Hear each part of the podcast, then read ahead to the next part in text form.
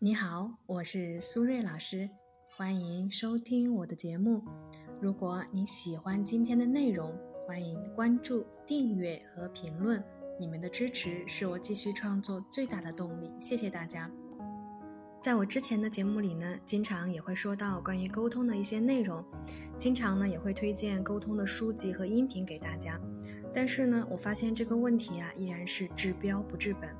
比如呢，今天就有一位网友私信来咨询我，最近呢和男朋友因为彩礼的事情啊在冷战，女方呢觉得自己还是很爱男朋友的，但是呢她自己觉得很没有安全感，所以呢必须要给一笔像样的彩礼来证明男友对她的爱，也是呢将来自己怀孕生孩子期间的生活保障。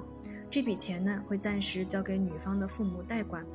但是呢，男友觉得现在两个人马上要买房了，女孩本身啊是月光族，没有办法出资。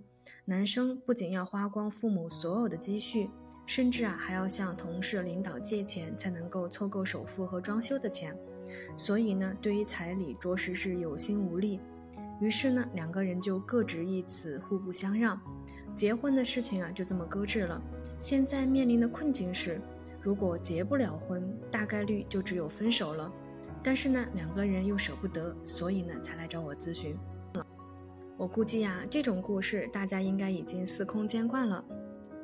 在两个人每天卿卿我我、你侬我侬的热恋阶段，看对方啊都是带着粉红色的滤镜的，所以呢是看不出彼此价值观差异的。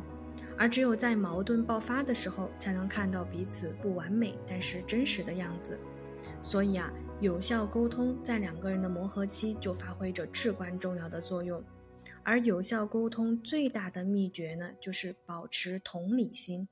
如果呢正在听节目的朋友，你也遇到了类似的心理或者情感困惑，欢迎呢添加我的微信 b h 苏瑞。再说一遍，我的微信是 b h 苏瑞。回到我们今天的主题，其实有效沟通还有很多的技巧和方法，但是当我们在生活中遇到矛盾和冲突、情绪激动的时候啊，可能全都忘了。所以呢，今天我们就学保持同理心这一个方法，争取呢一招鲜吃遍天。首先，什么是同理心呢？同理心的专业解释是设身处地的理解、共感、共情，也可以理解为。心理换位，将心比心，比如设身处地的对他人的情绪和情感的认知性的觉知、把握与理解，主要呢体现在情绪自控、换位思考、倾听能力以及表达尊重等与情商相关的方面。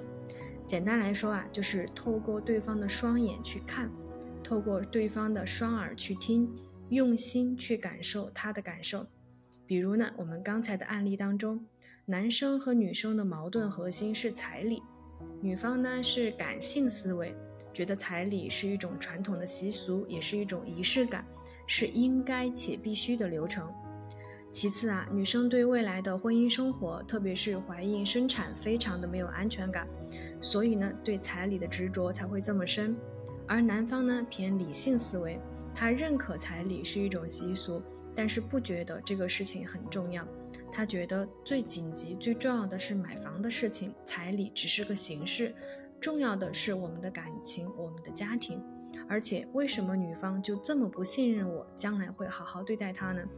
所以啊，无效沟通导致了矛盾升级。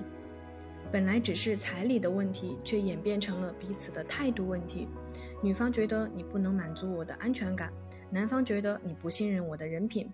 站在他们各自的立场上，自己都没有错，都是对方不够理解我们。但是有效沟通最需要的，也是最重要的，是我们应该站在对方的立场上来看待问题，试着呢先去体会对方的心情，理解对方的难处，然后呢结合自己的需求，找到一个彼此都能够接受的方案。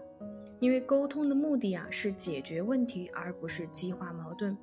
比如呢，今天案例中的这对情侣，结婚是为了什么呢？结婚应该不是为了房子和彩礼吧？结婚应该是为了幸福，给自己和自己的爱人幸福。所以幸福才是目的，彩礼不是，房子也不是。尝试呢从这个角度去理解对方，看到他为你的付出，看到他的难处，然后再一起来面对问题和解决问题。因为呢，在感情中，真正要考验的不是态度问题，而是彼此思考问题和解决问题的能力。